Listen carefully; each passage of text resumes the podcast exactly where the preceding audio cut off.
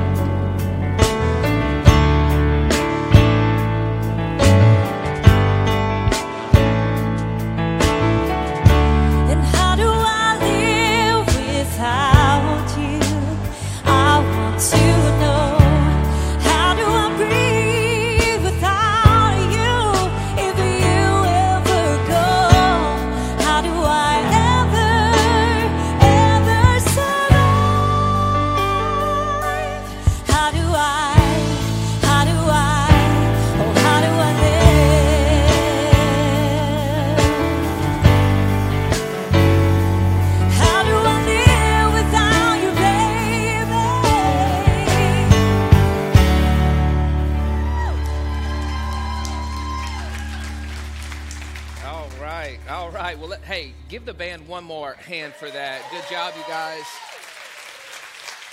That girl can sing, and uh, fine too. And she's always going out real fast before I have a chance to holler at her for a minute. Most of you know that is my wife, so I'm not a weirdo. I'm not a creeper. Uh, that's my wife, and she's got a beautiful voice. Uh, hey, listen, if you just came back from the bathroom, if this is your first time here with us, or you just tuning in online, you're like, what have I gotten myself into? You're in the right place. Uh, this is a love song series, and actually, I just want to take a minute right now and just say hello to all of our family joining us over at the North Campus right now, all of our family joining us online, wherever you are watching from, and a special shout out to those at the Upshur County Jail. Come on, South Campus, let's tell them how much we love them. We love you so much. Today is a great day. We're starting several things today. As you have already heard, one of them is our life groups. We always say, don't do life alone. And I'm just going to encourage you to go and find a group for you. You can go to the lobbies, to the kiosks at our physical locations, or go online, find a group, get in a group. Um, we, we're excited about what God is going to do in your life through relationships. Uh, and then also, today is the start of our relationship series called Love Songs. And this is volume three. Uh, that means I have taught this type of series two other times. In fact, it was the first series that I did as the lead pastor here. And I did it because, I mean, I was really nervous about it because I was like, man, they're either, when you play a song like that at the beginning, they're either going to walk out or they're going to be okay with it. And, but I love love songs. I grew up on love songs. I love R&B love songs. I grew up 80s and 90s love songs, and some people would say that maybe I'm a love song aficionado.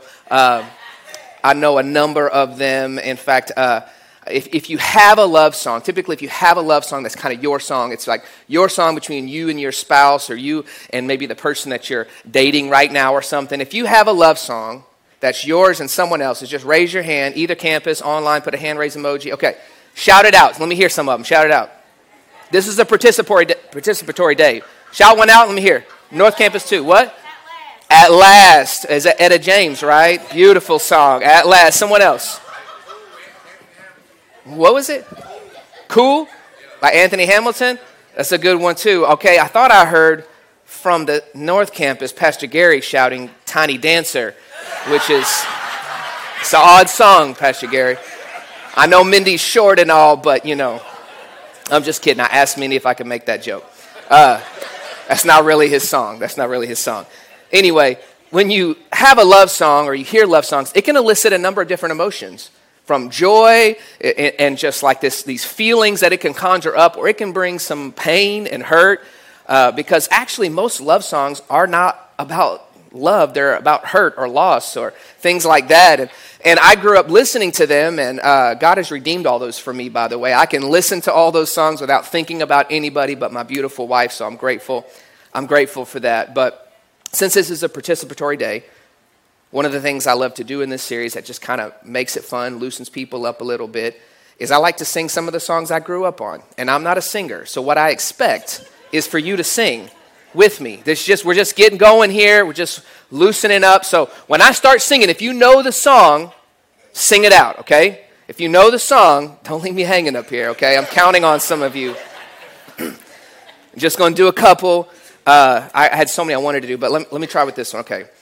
All my life. I have failed.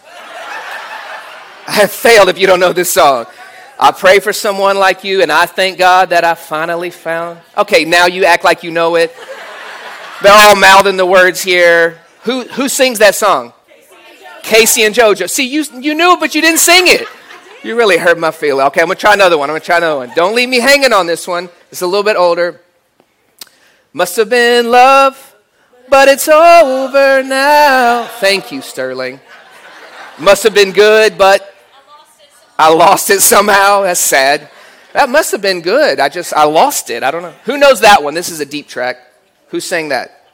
Shout it out if you know it. Crickets. Uh, Roxette. Roxette, yeah. Okay, I got one more. I'll do more in the series, but just one more today. And this one's a little bit harder for me. So you know it, please, please help out. North, I really hope you're singing too. Um, okay. It goes, I don't even want to do it. It's going to be in the wrong key. Just go with me, okay? Near, far, where. Thank the whole crowd knows this one. All right. What's that song? My heart will go on. What movie made it famous? Titanic. My wife said the song's name was Titanic. I think that's a hilarious song for that movie, personally, because she's singing about her heart going on. And she also is the person that on the raft in the frozen river was telling, or the ocean saying, I'll never let go, Jack. And upon further examination, there was plenty of room on that raft for both of them. And she did let go because she had made up her mind her heart was going to go on. Like, isn't that funny? Like, you could just see she had already moved on at this point. Anyway, no, I, I, I do love love songs, and I used to make uh, mixtapes. How many of you ever made mixtape before? All right, I got some people, you young people don't know the painstaking love it took to make a mixtape because you used to have to sit by the radio and wait for the song to come on and the DJ to quit talking that you hit record. If you really liked somebody, you made a mixtape for them. And if you really, really liked them, there used to be a few hours in the evening where you could request a song to go out to somebody. You'd call in, and the DJ would say something like, This is a love song from Stephen going out to Tandra. You know, uh, we weren't dating at that time where they were still doing that, but if you really liked them, then you'd put that on the mixtape. Nowadays, it's really easy. You can just make playlists, you know. CDs came out, that, that became a little easier, but now people just, they don't even have to know how to talk to people. You don't have to have any game today. You can just text somebody, you can send them a playlist of love songs. And, you know, back in my day, we used to have to know how to talk to people. Like, you couldn't just text them, you have to walk up to them, have some guts, give them a mixtape, and say, hey, girl, go listen to this at home, you know, then call me later, you know. Couldn't listen to it right then unless you had a Walkman on her or something, but I'm taking some of you back. Anyway, all right. So I, I do love love songs, and, and you might be saying today, well, why are we doing a relationship series again? You know, again, we keep doing these. And well, one, I get requested all the time to do them because it's not just like a set it and forget it thing. Relationships are never a set it and forget it thing. Just like we talk about faith all the time because you need to continue to grow in your faith, we'll talk about hope all the time because you need to grow in your hope. We need to talk about relationships because we need to continue to grow in our relationships. And it doesn't take much to look around the world and to look around culture today and see that we're still failing at relationships. We, are still failing before marriage and we're still failing after marriage. I can see brokenness all over the place, and people are hurting, and the divorce rate is as high in the church as it is outside of the church. I mentioned a couple years ago that the divorce rate was lower among atheists than Christians. And I thought that's really sad. And even more recent studies show that the divorce rate is lower, but not because people aren't getting divorced, it's just they're not getting married. So they're like, oh, I'm not, that's a broken thing. Why would I want to get married? So they don't get married. Now, the breakup rate is just as high because people are still splitting up, they're just not getting married. And so we, we have to talk about it because we've allowed, I think, even inside the church, we've allowed the culture, we've allowed the world to shape our definition of relationships, to shape how we do relationships. And when we do that, we're taking cues from a broken system, and, and you can see the failure rate among Hollywood, right? And all of these relationships that continue to break up. And if you take cues from a broken system, you'll get broken results. And that is just where we have been. Proverbs 14 12 says it this way that there is a way that seems right to a man, but its end is the way to death. And this is true of relationships. There's a way that seems right in the culture. There's a way that everybody is telling you to do, do things when it comes to marriage and relationships. And if you take those cues, the end is death, the end is brokenness. But thank God, He has many things to say in His Word about this. So when we, when we look at the culture, I think part of the problem has been is that we start getting our cues from them and they create these unrealistic expectations and ideas of what relationships are. And many times we base them off of what we see in movies and in television and even in love songs, right? We get this idea of relationships based on I've got to spend my entire life finding the one. The, the one just for me, my soulmate. And did you know that soulmate is not a biblical idea? It's not mentioned in the scriptures. In fact, soulmate comes from ancient Greek philosophy. There were these Greek playwrights that would write these stories about these Greek gods that were angry at humans on earth, so they would split them in half, and their souls would search the rest of their lives looking for the other half of their soul. So we've based a lot of finding a soulmate based on Greek philosophy, which is not biblical. And, and, and, it puts this idea out there that until I find my soulmate, I can't be happy. We see this in Disney. We see this in Hollywood. We see this in Hallmark, right? Every Hallmark story ends in a happily ever after moment. Every Disney movie ends with a, a, a, happily ever after moment that I could just find my one person that I'll be happily ever after. And the problem with that thinking is, is it defers happiness until after marriage. And it, it just defers satisfaction until after marriage. And that's just a flawed way of thinking. And that's why I chose the song we sang today, How Do I Live? How many of you know who that was by? Anybody? Shout it out. LeAnn Rimes. That's right, LeAnn Rimes. Trisha Yearwood also sang it, but I prefer LeAnn Rimes. Um, I'm just kidding. I don't care either way.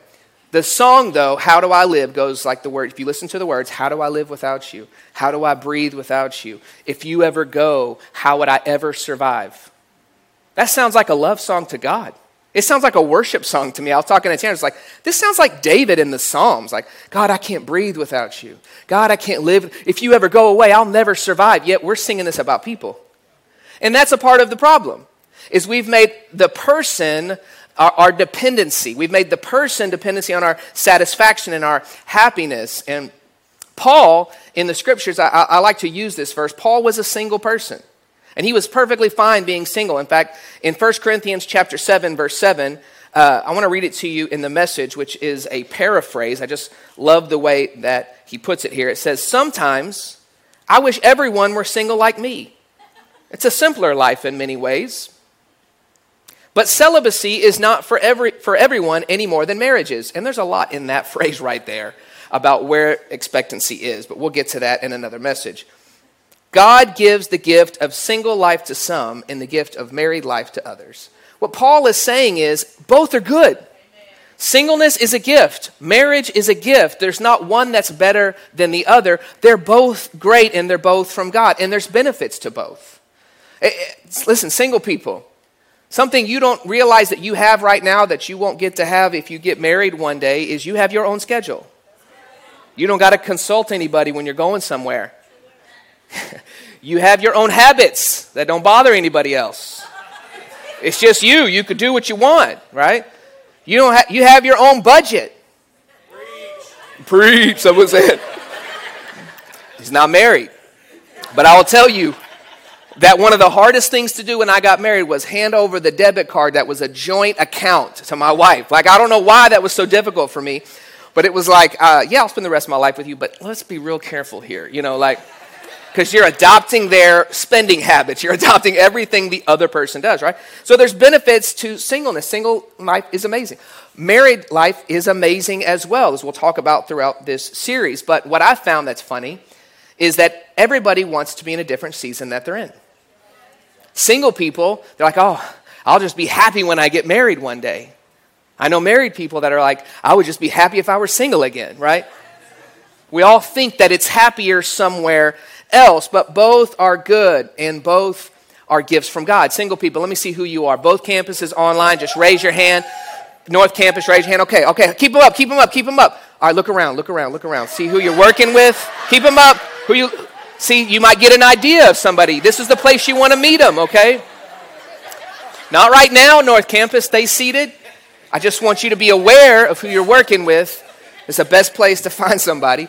But single people, y'all still talking to each other, trying to find a number. Let me holler at you for a minute. No, just kidding. Wait till after the service, please. Get them some coffee in the lobby. Okay. No, no, no. Y'all together. Y'all together, right? Yeah? Okay, all right. Stay in the series. Just stay in the series, okay? It'll get better. It'll get better. I'm here to help. I'm here to help. All right, single people, but for real, listen, everybody listen. You need to understand that your satisfaction and your, pers- your purpose was never meant to be found in another person. The stage of life that you are in, the season of life you are in, is a gift from God. And this is a biblical principle that you find all throughout Scripture. In fact, the first principle we see in Scripture is about the principle of priority. And the Bible is full of principles that we'll look at in this series that if we will adopt these principles into our life for relationships, it will go well with us in our relationships. The first principle, being the principle of priority, shows us that God is our first priority. In the garden, when God was creating the world, He created Adam first, and it was just Adam and God. They had a relationship, a number one priority relationship of just God and Adam. There was no distractions, there was no competition, there was no one else vying for time. It was just Adam and God walking in the garden and spending time together. This is the picture of our first priority relationship must be our relationship with God. Look at Genesis chapter 2, verse 15. It says, "The Lord God took the man and put him in the garden of Eden to work it and keep it." And the Lord God commanded the man, saying, You may surely eat of every tree in the garden, but of the tree of the knowledge of good and evil you shall not eat. For in that day that you eat of it, you shall surely die. We'll get to that another day. Then the Lord God said, It is not good that the man should be alone. I will make him a helper fit for him. There's a lot of things in this passage that describe to us the, the plan that God had for us as humans. First, being our relationship with God. And when you have that right relationship with God, you can see then that God put Adam to work. He wasn't just sitting around doing nothing in the garden. He gave him a purpose. He told him, Work and tend the garden, keep the garden, get busy about what I've got for you. And then, as he was faithful with that, if you continue to read, God gives him more. He says, Okay, now you can name all these animals. So, Adam, your boy was busy. He was working. He wasn't sitting around twiddling his thumbs. He had purpose, and that came out of his relationship with God. You see, the garden is a picture of perfection. It's the picture of the way that it was always supposed to be a right relationship with God, and out of that comes our purpose. In fact, I would say it this way that right priorities reveal right purpose. When you get the right priorities in your life, of your relationship with God, it's from that healthy relationship that God begins to lay out a purpose for your life. And there's too many people that have no purpose in their life. There's too many people that are just walking around with no purpose because they've got the wrong priorities in life sometimes putting that priority in another person.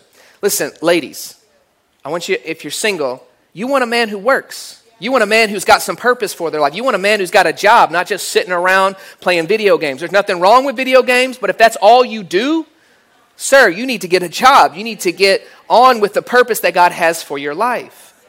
Ladies, you, you, you want to make sure that his purpose is not you. Men, you want a woman who already knows who she is in Christ, who is busy about what God has called her to do, not waiting for you to come. Her vision's not just you come and make me happy the rest of my life. That's not going to end well for you, sir. You need to make sure that she has a relationship with God because that right priority will reveal the purpose for your life. And if I've found that if you're not busy with God's purpose for your life, you'll try to find purpose in someone else. I want you to write this down that God gives you purpose before a person because your purpose is not found in a person. Adam had not had Eve come along yet when he was busy with what God had for him. Listen, a person may be a part of your purpose at some point, but they themselves are not your sole purpose in life. And God puts people together and then joins their purposes together to accomplish something great, but you each also have a purpose outside of each other. There's a great example of this in Scripture of a woman who had been through some things. She had lost some things, she had experienced some loss, but she had her priorities right. And that woman is Ruth.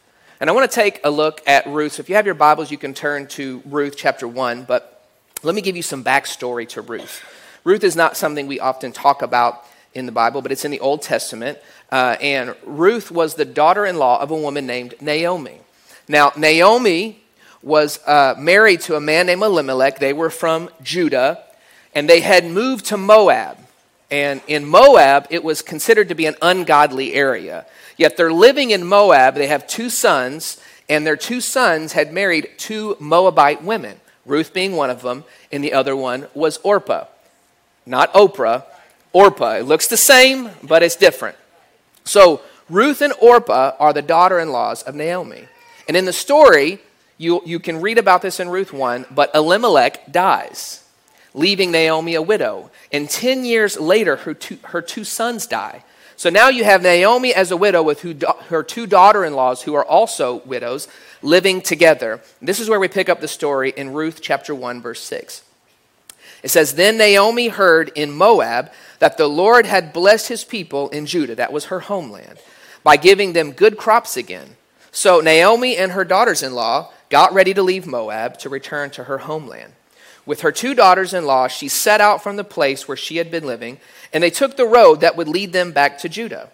But on the way, Naomi said to her two daughters in law, Go back to your mother's homes, and may the Lord reward you for your kindness to your husbands and to me. May the Lord bless you and, uh, with the security of another marriage. Then she kissed them goodbye, and they all broke down and wept. Verse 10 says, No, they said, we want to go with you to your people. But Naomi replied, Why should you go on with me? Can I still give birth to other sons who could grow up to be your husbands? No, my daughters, return to your parents' homes, for I'm too old to marry again. And even if it were possible, if I were to get married tonight, and have kids tonight, which is crazy, then what? Would you wait for them to grow up and refuse to marry someone else? No, of course not, my daughters. Things are far more bitter for me than for you because the Lord has raised his fist against me. She's feeling some sorrow, some sadness. She feels alone. She feels like God has left her. And then in verse 14 it says, And again they wept together, and Orpah kissed her mother in law goodbye. Orpah was like, That sounds like a good plan. Peace, I'm out. You're right. Things aren't going well for you. I'm going to go find a man. That's what she was saying. But it says, But Ruth clung tightly to Naomi. In verse 15, it says, Naomi, look, Naomi said to her, Your sister in law has gone back to her people and to her gods. You should do the same. What was she saying? Go back to your culture. Go back to doing things the way that everybody else was doing them. You don't have to go with me. You need to go find a man. You need to go find some satisfaction. You need to go find security. Isn't that what that said? That you need to go find the security of another marriage? So Naomi was telling her what, what culture tells us today. Go find security in a person, go back to the culture, go look at the way they were doing things, go back to serving their gods in Moab as well. It's very fascinating. But in the next verse, look at what it says in verse 16. But Ruth replied, Don't ask me to leave you and turn back. Wherever you go, I will go. Wherever you live, I will live. Your people will be my people, and your God will be my God.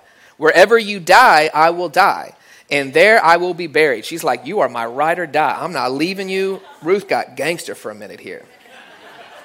And then she says something strong. She says, May the Lord punish me severely if I allow anything but death to separate us. When Naomi saw that Ruth was determined to go with her, she said nothing more. Now, this phrase is something that you'll often hear people say in times of marriage, like in a wedding. And it's like a covenant between two people. But that's really not even the context of this passage. Ruth was saying, No, no, I'm committed to you, Naomi. Yeah, I'm not going to abandon you when you're in your pain. I'm not going to leave you when you think God has abandoned you. Your God is my God now. I'm focusing on God. I'm focusing on the right things. I'm going to fulfill my duties as a daughter in law to take care of you. Ruth wasn't focused on herself. She didn't peace out and leave her to go find another man. No, she said, I'm going to take care of you. I'm going to be with you. I'm committed to you. Ruth was a faithful person. She had her priorities right. She wasn't focused purely on self. She wasn't going back to the old culture. She wasn't going back to the way of doing things. She knew that she did not need someone to complete her. She was confident and secure in who she was in this season of her life. So I want to go back to Genesis 2 real fast. You remember when it said at the very end of the passage that we read that God at the right time said, I'm going to make Eve a what? Helper. He made her to be a helper, not a completer. This is something that Ruth understood that you don't need another person to complete you. Eve was never meant to be the completion of Adam, she was meant to be a helper to Adam. See, we love to think that we're the completion of somebody because it feels good to us. I mean, I love the idea of being the complete, oh, she needs me. I complete her. Like Jerry Maguire, right? You complete me. And everybody goes, oh, that's so sweet. The missing piece of the puzzle. I complete them. And that's all cute before marriage. You want to complete somebody before, but after marriage, you're like, you still need me? Why do I still have to do this for you? Why? Because you have made that person God in your life, and they cannot do for you what only God can do for you. Only God can complete you. Married people, holler at me for a minute. You know what I'm talking about. The things that you thought were cute before that you're like, they really need me. I'm taking care of them. You're like, later, can't you just do this yourself? can't you just pick up after yourself? Can't you just, you know, like, it's cute before, but you don't want to have to be that completion to somebody because you will get tired and they will get tired of you. You were never meant to be a completer to somebody else. And the reason that there's a desire in us for someone else to fill that void is because we desire security. We desire identity. We desire acceptance. And when we don't feel like we get that from someone else, we become insecure. And the reality is, is insecurity is a result of putting your security in the wrong things, including people. And when we put our security in people, in family, in friends, in relationships, in marriage, when we put our full security in that, and they let us down, which inevitably they will because we are humans, when people let you down, then you begin to feel insecure and your foundation is shaken because your priority was in the wrong thing. Your focus was in the wrong thing. God brings security. And as this week, as I was preparing and just praying for people, I just felt there were a lot of people here today who are wounded.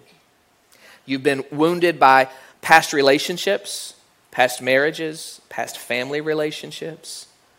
And even in worship today, my heart just began to break because I felt the pain that people were experiencing. But I also felt that, I, that some people are here who think that if they could just get into another relationship, that that person will heal them or that person will solve their problems. And I'm just here to tell you today that person is not going to solve your problems. No relationship will solve your problem. If you were lonely before, you'll be lonely after. If you're insecure before, you'll be insecure after. If you're hurting before, you're going to be hurting after because a person cannot complete you and solve those problems in you. Here's the truth two broken people don't make a whole person. We often think if I could just get someone else, I'll be secure. I'll feel good about myself. I'll, I'll be whole again. But two broken people do not make a whole person. You can complement each other, and that's the way God designed it, but you could never complete each other. So, my encouragement is to get healthy first. Get, get healthy first so you don't perpetuate this cycle of brokenness and hurt that we see in everybody else looking for someone else to complete them. I remember when my wife and I, Tandra, were engaged, we were about a month before we were going to get married, and uh, we were on a date. And she asked me this question. She said, Could you live without me? And I was thinking, she's not going to like this answer. And I said, Yes, I can. And I could just watch her face was breaking down. And it was like, if you've ever seen those social videos that are out, it was like emotional damage. And I was like, I knew that I was hurting her in this moment. So I was like, baby, baby, baby, wait, wait, wait, wait, wait, wait, wait, wait, baby, listen, listen. Let me explain. Let me explain. I can live without you. I don't want to live without you. Let me make that clear, right? I love you. I want to spend the rest of my life with you, but I can live without you because in college, I was in a bad relationship that I had sung those words to someone else. How do I live without you? How do I breathe without you? If you ever go, I'll never survive. And I felt like I wasn't going to survive. And it was in that point of brokenness and hurt that I determined I was not going to let someone else be the completion that only God could be in my life. So I said, Yes, I can live without you, but I don't want to. You know, I don't want to. And she was fine after that. But in that moment, I could just see this, we're going to need some more counseling uh, before we get married. But here is the reality two healthy people in marriage with God make one healthy person. And that's what we're going to look at later in the series. That's for another time. But before looking for someone, the encouragement is work on your issues. Get healthy first, okay? Married people know what I'm talking about here. You can't fix someone else. It's hard enough to fix you, you know, but but you can't fix someone else. And the funny the funny thing is that men get married thinking that women will never change. That she's going to be exactly how she is right now, taking care of me, this pretty, everything's going to be exactly the same. And women get married thinking that they can change the man. Like, yeah, he's a work in progress, but see me in 10 years, I'm going to have him all fixed up, right? Both are wrong, by the way, okay? Men, she will change, and women, he may not change. It's going to be very frustrating to you to get into that and think, I can solve all his problems. But, but this just the funny thing is we, we need to work on us, not work on someone else. And when we get our priorities out of order and we start looking at that other person as the priority relationship in our life, we look to a relationship to fix our problems and we just get more problems we just get two problems. Now I got your problems and my problems, you know, and, and that's, that just doesn't work out. So the reason it's so important to get healthy first is this you attract who you are. We often think, no, I'm going to attract who I want. No, you attract who you are at your core.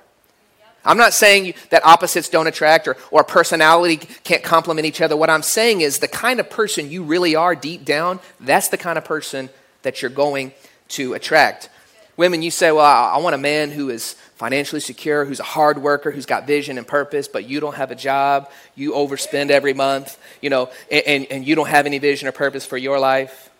If he's really that kind of a person, he can see through the facade and he knows a bad investment when he sees it. I'm not talking anybody specifically. Don't take this personally. Okay? You say, Well, I want a man who likes me for me, not the way I look on the outside. Well, then change the way you dress. Because the way you're dressing says I'm trying to attract him a different way.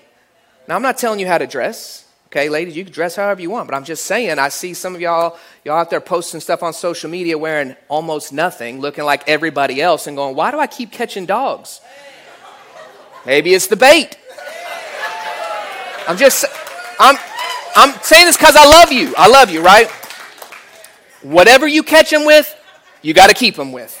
If you catch them with your body, you got to keep them with your body. And ladies, unfortunately, your body will decline. I hate to tell you that. It's just nature. As you get older, things don't get better.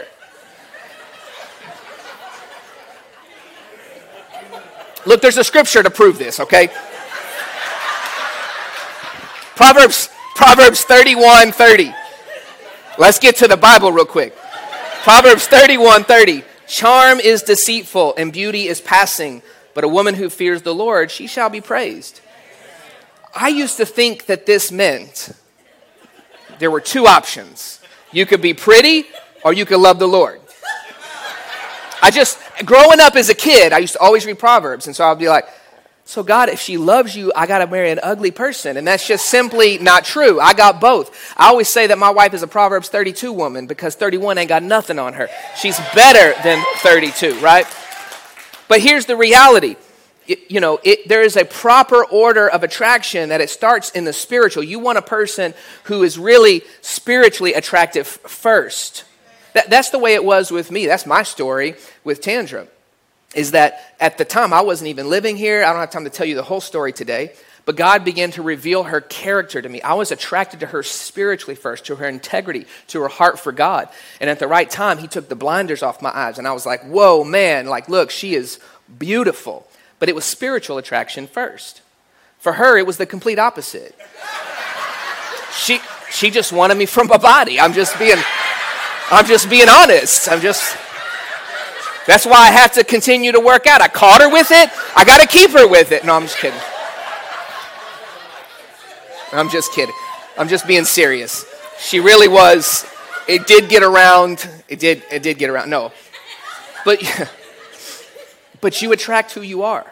Men, you say, I want a woman who's on fire for God. I want a woman who's confident. I want a woman who loves the Lord. But you're not taking any next steps. You're not serving anywhere. You're not leading a group. You're not on fire. If there's no fire in you, don't expect to attract the fire in someone else. You will attract who you are at your core. So here's my suggestion become the kind of person the person you're looking for is looking for. Let me say it again. Become the kind of person that the person you're looking for is looking for. Because the kind of person you're looking for, they got a kind of person they're looking for too. Become that kind of person. And if you're married, still become that kind of person. Don't look for nobody else. Don't worry about your spouse. You focus on you and become the kind of person that God wants you to be. Because when you know your purpose and you have the right priorities, God will bring the right kind of person. And God brings them, by the way. This is what happened in Genesis. If you were to go back and read in Genesis chapter 2, it says that God put Adam to sleep because, man, we can't be involved in this process or we'll mess it up. So he, he put Adam to sleep, and it says he took a rib out of Adam and he fashioned Eve. And then at the right time, he brought her to him. Adam wasn't out in the club looking for a lady. Adam wasn't on Tinder swiping right. Adam was just doing what God told him to do, and at the right time, he got brought Eve. That's my story as well, by the way. This was the first time in my life that I could remember saying, God, I don't want a relationship. I just want to focus on you. I'm not focused on trying to find a girl to fill any needs in me. I'm going to just focus on you. I was busy about what he called me to do in that season, and it was out of the blue that Tandra came along. It just happened that all of a sudden she showed up at the right time. It's because I was running after God, and this is what my parents always used to tell me, and I never believed them, but it was true. As you're running after God, you just keep your eyes on God. And at the right time, you look over and there's someone else running after God too, at the same pace you're running after God. And you go, maybe this is something that we could work out. That's what happened with us. And the, and the same thing happened to Ruth, actually. Go back to Ruth chapter 2 in verse 2, it says that now they're back in Judah. It says, One day, Ruth the Moabite said to Naomi, Let me go out into the harvest fields to pick up the stalks of grain left behind by anyone who is kind enough to let me do it. So she's like, Let me just go pick up some food first. Let me go find some food for you, Naomi. And Naomi replied, All right, my daughter, go ahead. So Ruth went out to gather grain behind the harvesters, and as it happened, she found herself working in a field that belonged to Boaz, the relative of her father in law, Elimelech. I just like the phrasing of that. As it happened, she found herself working in a field that belonged to Boaz. What was Ruth doing? She was just taking care of Naomi. She was just saying, you know what? I'm going to go gather some food for you. I'm going to take care of you. I'm going to, I'm going to be busy working. And as it happened, she found herself in the field of a man named Boaz. And if you read this story, Boaz was a wealthy, godly man. And as you can see, he just so happened to be from the clan of Elimelech. And the fact that ha- if you were to read this, Boaz and Ruth get into a relationship over some time. But what's fascinating to me about this is that because Boaz was from the clan of her father in law, Elimelech, he had the opportunity and the right, because he was a part of the family, to purchase the land that once belonged to Naomi and Elimelech. And in purchasing that land for Naomi and Ruth, he was then able to, because of his relation to Elimelech, purchase the rights to make her his bride. It just so happened that she was busy about what God had her doing, focused on the right priorities not looking for another relationship, that she just ended up in the field of a rich, godly man. And I hear ladies say all the time, I just got to find me a Boaz. We have one. He's at the North Campus, Boaz Dias. I'm just messing with you, Boaz. But I always want to say, don't look for a Boaz, just be a Ruth. Just be faithful. If you read the story, Boaz was attracted to Ruth because of her faithfulness to God, her integrity, her character, her virtue. She wasn't looking for a man to complete her, she was just focused on God. And Ruth is a great example to us. We can learn a lot of things from the book of Ruth if you go read it on relationships, but this isn't a story about how to get a man. This isn't a story about how to find a spouse. No, it's a bigger picture. It's a bigger picture of God's love for us. You see, Ruth, because she married Boaz, Ruth was a Moabite woman. Boaz was from Judah. And because she married Boaz, she's in the lineage of Jesus. Ruth and Boaz had a son named Obed. Obed had a son named Jesse. And Jesse had sons, and one of them was David. And David is where Jesus came from, from the lineage of David. It's a picture of God's great love for us. Ruth is a picture of how Jesus is a better Boaz. Boaz is named a kinsman redeemer. He's the one that came along when she was just gathering in the field, just working in the dirt, just being faithful. And what he did was he rescued her. He bought her back. He bought the rights to make her his bride. This is what Jesus did for us. He is our redeemer. He came along and he rescued us and he purchased the rights for us to become his bride. We're the bride of Christ. You see, here's the picture we need to learn from this is that the greatest love story of all time is not you and another person, it's not in Hollywood, it is your relationship with Jesus and what he did for us. When we were helpless, when we were hopeless, he saved us and he rescued us. This is what we need to learn today is that he is our redeemer we are his bride in whatever season that you are in. If you're married, if you're single, if you're divorced, if you're widowed, if you're a widower, if you're in a blended family, here's what I want you to understand. Every relationship you have gets better when you find completion in God. Every relationship gets better when this relationship is whole and healthy. I want you to have healthy relationships. I want you to succeed. But I'm just telling you, it's out of this completion that everything else gets better. Friendships, it doesn't matter. You don't pull on people for things they could never give you because you're already satisfied in Jesus. Would you stand with me? And as you're standing, I'm going to invite my wife up to join me. And if you have if you have your spouse with you, I'm going to ask you to take them by the hand or put your arm around them. Not if you noticed somebody earlier and you don't go by them now. This is an awkward time to do that. But I want to take some time and pray, and I want to pray just for our relationships and ask God first to be the completion for us. So if you would just pray with me, Lord, we just thank you, God, that you created relationships, God. You defined them, and, and you defined it first by our relationship with you, God, through the, the principle of priority relationship with you. And I just pray today, God, for everyone at the sound of my voice, God I pray that today they would settle some things in their life, God, that they would settle some things in their soul. If they're single, that they would be settled in you, that they would find their completion in you. If they're married, that they would be settled in you, that they'd find their completion in you, God. You are our satisfaction. You are our joy. You are our Savior, God. And it's from that healthy relationship, every other relationship gets healthy. So I pray today, God, for those who are broken, for those who are hurting, for those who need to be healed in their relationships or in their marriage, God. Those who came here today with a heavy heart, I pray, God, that you would begin to mend their heart, that you would begin to be the things to them that only you can be. Only you can heal us. Only you can make us whole, God. We're all broken without you. And I pray today, even today, that you begin to mend broken hearts.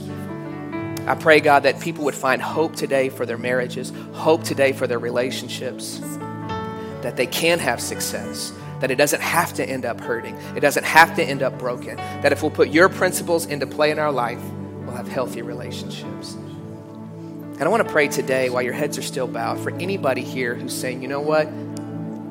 I don't know that I've ever fully given my life to Jesus. I don't know that I've ever made him the priority relationship in my life. I've not found my identity in him. I've not found my security in him. Today, that's your first step. That will change the rest of your life is to fully put your faith and trust in Jesus, to fully give him your life and say, this is the only relationship that I have to work on right now is my relationship with him. If that's you today, I want to give you the chance to make him the Lord of your life, to make him your savior to allow Him to redeem you. He already paid the price. You might as well allow Him to make you His bride.